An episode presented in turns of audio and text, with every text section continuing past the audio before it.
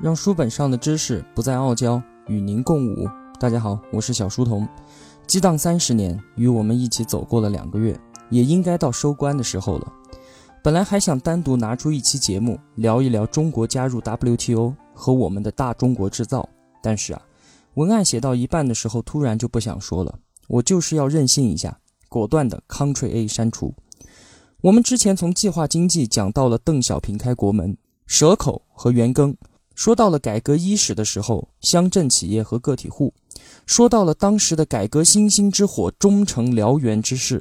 我们还说了八八年物价闯关失败，说了朱镕基入主中南海，推动新一轮的改革浪潮。最后，我们还说了大家再熟悉不过的互联网行业的崛起，也一起畅想了我们祖国的未来。我觉得够了，说的够多了。其中有太多的激动与喜悦，失落与惋惜，更有愤怒。与无奈，所谓的沧海桑田，短短三十年便展现在了我们的面前。那是最好的时代，那是最糟糕的时代。也许多年之后回望，人们会说，这三十年是多么的世俗，人人以物质追求为目标，道德底线被轻易的穿越，所有的财富故事都暧昧不明，更多的企业家也命运坎坷。不过，也许更多的人会说，我们最宝贵的财富，正是这一段携手走过的岁月。这份经历有血有泪，有苦有甜，它催生了一个时代的伟岸和壮观，也同时滋养了世故和丑陋。我们也会惊叹这三十年的巨变。这段创世纪的历史中，我们每一个人从来都不是观光客。伟大的梦想将继续从茫茫无边的草根中轰然降生。然而，不管怎样，他们就算再如烟花般灿烂。也必然在过去的时光中消散，在通往未来的道路上，这个正在生成的崭新世界中，一定还有我们不曾知晓的答案。也许最好的尚未来临，也许繁荣生成的时候，腐坏也已经开始。激荡三十年，到底给我们每个人留下了怎么样的启示呢？肯定每个人都有不同的答案。我只能说，它给我自己带来了什么，给大家一个参考。有这么几点。第一个，用怎么样的心态来看历史呢？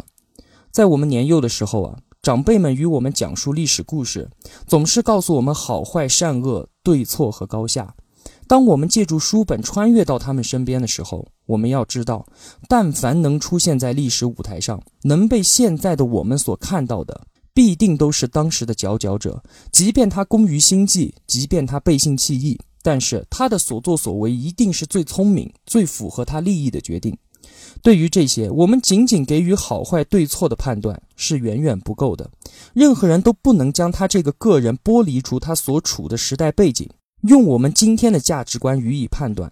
当我们真正站在他身后的时候，即便他因为自己的决策不断使自己落入谷底，但是我们都能够看到他的不得已和无奈。并不是所有的失败都应该被唾弃，甚至我们应该给予他掌声。对于我们看到激荡中的企业家如此，对于我们看到的国家政策更是如此。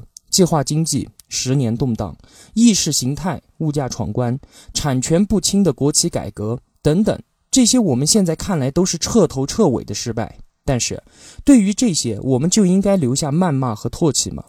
肯定不是的。这一切的一切，哪一样不是诞生于崇高的理想，并且被赋予了光荣的使命？他们的出现只不过是在历史长河中不断进步的主旋律之下出现的一点点插曲罢了。这一切都并未与国家的富强之路背道而驰。我们该做的是面对与总结，以便指引我们未来的道路上不再次出现同样的插曲。第二点启示：用怎么样的心态看待未来？身后已经有伟人给我们做出了表率。如果没有邓小平的宽容，没有摸着石头过河，没有不争论，那就没有那个充满了自由色彩、星火燎原的八十年代。即便邓小平这样的伟人都不敢准确地定位中国的改革开放要怎么改，都没有办法给出改革开放的时间表和路线图，那我们这些凡夫俗子又有什么资格自诩拥有万人之上的真知灼见？对所见新鲜之物指指点点呢？那些躲在电脑、手机屏幕之后的人，对于有悖于自己观点就进行嘲笑和谩骂的人，我只想说无知，请用圆润的方式离开我的视线，因为我相信当下必定是过去的进步，而未来也必定是当下的进步。这进步可能是延续，可能是发扬，可能是迭代，更有可能是推倒重来。对于活在自己过去世界、排斥不同观点的人，就是在抗拒进步和发展；而作为个人的成长过程，就是不断的承认自己是傻叉的过程。所以，请用包容的态度，用开放的态度，用承认自己无知的态度，面对今天，面对未来。第三个启示：用什么样的心态选择道路？前几年有一句很流行的话，叫做“选择大于努力”。这句话被那些邀请你搞传销的人所引用，他们会告诉你，只要你选择了我们，你就可以不用像其他人那样努力，而可以过上人上人的生活。解读完了《激荡三十年》，我最大的感悟就是选择是有多么的重要。我这里说的选择和传销嘴里的选择完全不是一回事儿。我们在《激荡》一书中看到的无数主人公们，失败的人都有各自的无奈和不得已，但是所有成功的企业家都有一条共性。就是，他们一定是把握住了时代的脉搏，顺风而动。个人的力量与时代洪流发生抵触的时候，我所看到的都是一触即溃，毫无还手之力。所以，我所说的选择是身处于今天大时代的浪潮之中，一定要顺势而为，切记不可逆流而上。英雄造时势，还是时势造英雄？我大着胆子敢说，我就坚定地站在后者的立场之上。时势造英雄。虽然小书童并没有什么希望做什么英雄，但是我还是要说，顺势而为才能成就一番事业，逆流而上必定粉身碎骨。就在我写完了这期文案的时候，吴晓波频道更新了一期节目，叫做《我创业的弯路你别走》。听了这期节目之后啊，我又回来修改我的文案。吴晓波的这期节目里面说了什么？说了他几个创业失败的经历。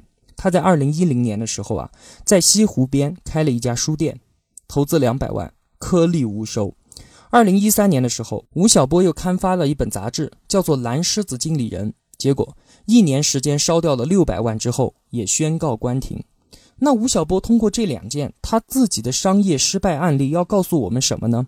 是他的书店不好吗？杂志办得不好吗？不是的，而是趋势。如果在二十五年之前，你有钱引进生产线，生产家电，你必定赚钱。十五年前，你有钱投资房地产，你也必定赚钱。而如果在今天，就算你是聪明绝顶的人，你拿着钱冲进家电行业和房地产行业，你绝对是开着法拉利进去，滑着旱冰鞋出来，因为趋势已经不在了。为什么吴晓波的书店会倒闭，杂志会关停？不是吴晓波没有能力，而是他没有顺势而为，做了逆流而上的事情。在二零一零年以后，中国的文化市场已经进入到了电子化和移动化的时代，大家都在手机上看书，也没有那么多的广告商到杂志上投广告了。所以吴晓波在这样的情况之下冲进去，逆流而上，结果死得很难看。我们再进一步，马化腾说过，有的时候你失败了，但其实你什么都没有错，而就错在你老了。这句话告诉我什么？告诉我，当今的时代浪潮滚滚向前。不用说逆流而动了，你就连追赶太慢都将会被淘汰，就错在你老了。这是一种彻底的绝望与无奈。每个时代的人都有每个时代的生存法则。比如说，当我们和年迈的父亲还有年幼的孩子坐在一张餐桌上时，虽然距离不到两米，但是已经感觉到我们彼此之间很难相互理解，只能够达成谅解，互相迁就。为什么这么说呢？你想啊。当你准备送一个礼物给你父亲的时候，他一定会告诉你：“我什么都不缺，什么都不要。”他一定不会说：“我要一台 iPhone，或者我要去泰国的沙滩上沐浴阳光。”这些是我们的需求，而已经不是他们的了。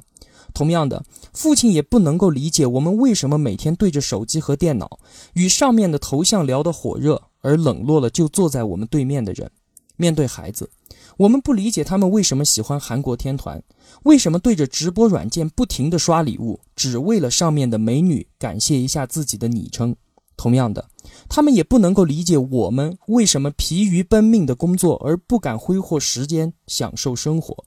因为我们虽然身处同一个屋檐之下，但是已经各自归属于不同的年代了。那么我的选择是什么？就是尽我最大的努力。张开双臂，拥抱一切新的事物，拥抱未来。看不懂不要紧，冲上去再说。总有看得懂的人肯教我，而我也一定能够学得会。我始终承认自己的无知，但是我绝对不能容忍自己的安于天命和停滞不前。这是激荡给我的面对过去、现在和未来的启示。就在两个月之前啊，当我决定解读《激荡三十年》这本书的时候，有两种解读的方法放在我的面前。一种是按照原书编年体的方式，就是从一九七八年一年一年的说，每年在国家政策有什么风向，每年国有企业发生了什么变革，民营经济发生了什么变化，一年说一年的三十期节目做完，这个算是普通模式。而另一种地域模式呢，就是同学们所听到的，我把书中的几条主线抽丝剥茧挖出来。这等于是说，我把整本书撕碎了，然后再按照自己的想法重新的拼接起来。这样一来啊，大家听着体验会更舒服一些，但是对我的要求就变得特别的大。所以啊，激荡的解读比起之前两本经济学书的解读难度就大了太多了。而最终的结果也算过得去吧，没有白辛苦一场。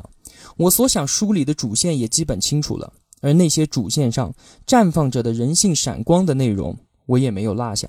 大家也看到了袁庚，看到了步新生，看到了王石他们，给自己一个不要脸的圆满收官的评价吧，您说行吗？另外送给大家一句话：把生命浪费在美好的事物上，因为有了这句话，我才能够挺胸抬头的把我想做的事情一直做下去。为什么这么说呢？因为如果我相信无所不在的辩证法的话。那么我们生活中任何事情都不再有好坏对错之分，因为我们能够看到的对，其实一定隐含着你察觉不到的坏，而我们能洞见的坏，又会在未来的某个时候给予你好的回报。所以事情没有好坏之分，那么自然选择也就没有了对错之说。就如同我为了提升自己，我愿意做小书童频道，很可能因此影响工作，致使我丢了这一份工作收入。那提升自己这个看似好的选择，就直接导致我自己的财务状况落入了不堪的境地。而还有另外一种可能，就是同学们坚定的支持与陪伴，让我在这条路上越走越好，进而主动放弃现在的工作，全身心的投入小书童，为大家带来更好的服务。从此呢，进入一个良性的循环。这样一来，我认为好的选择就成为了好的结果。而如果我放弃了小书童，放弃了通过读书来提升自己、好好工作，难说我在工作岗位上也可以成为公司高管，获得另外一种成就，也或者说根本就没有这样的机遇而潦倒一生。所以坏的选择也同样的通往了好的结果和坏的结果。你说说我要怎么选呢？如果用辩证法来看的话，那世界一切东西中包含利弊，完全没有绝对的好坏对错。未来也根本不可预计，那怎么办呢？所以回到那句话，当你面对世界，你所做的一切都不能带来确切的好坏结果，而与此同时，我们也都正在不断消耗自己的生命。那如果不管怎么样都是浪费生命的话，就把它浪费在你觉得美好的事物上吧。在全身心投入工作和工作之余休息享受生活相比起来，拿一些时间出来读书、精进、分享。陪伴就是我觉得美好的事情，而这样就够了。我愿意把生命浪费在小书童上，那您呢？找到值得把自己生命浪费在上面的事情了吗？如果您愿意与我结伴而行的话，请订阅我的小书童频道微信公众号，以及加入我们的 QQ 群，同样的是搜索“小书童频道”，小是知晓的小。我在这里期待与您命中注定的美好相遇。后面的一段时间。我要开始啃我解读节目的第四本书了，需要多久我才能和大家见面？我也真的不知道，但是一定不会太久的。我相信您也不会这么轻易的就离开我的，对吧？如果您要问第四本书我解读的是啥，我暂时保密，请您到小书童频道里面回复“预测”两个字，我会给您一些提示。如果您猜到了，我们就一起来阅读这本书吧，看看小书童的解读和您的理解是否一致。如果您猜不到，就请您耐心的等我一会儿吧，我一定会回来的。小书童为您读书，只是因为学海无涯苦作舟的路上孤独难耐，希望能够与您牵手，我们同舟共济，结伴而行，相互见证彼此的成长，在读书的路上满布荆棘，但是没有关系，因为我坚信，只要一路向前，明天的自己一定比今天的更优秀。当我们走过一段路回望的时候，不会嘲笑当时自己的愚昧无知，而是会庆幸，就是那个在地上摸爬滚打的自己，成就了今天的我们。好了，让书本上的知识不再傲娇，与您共舞。小书童与您不见不散。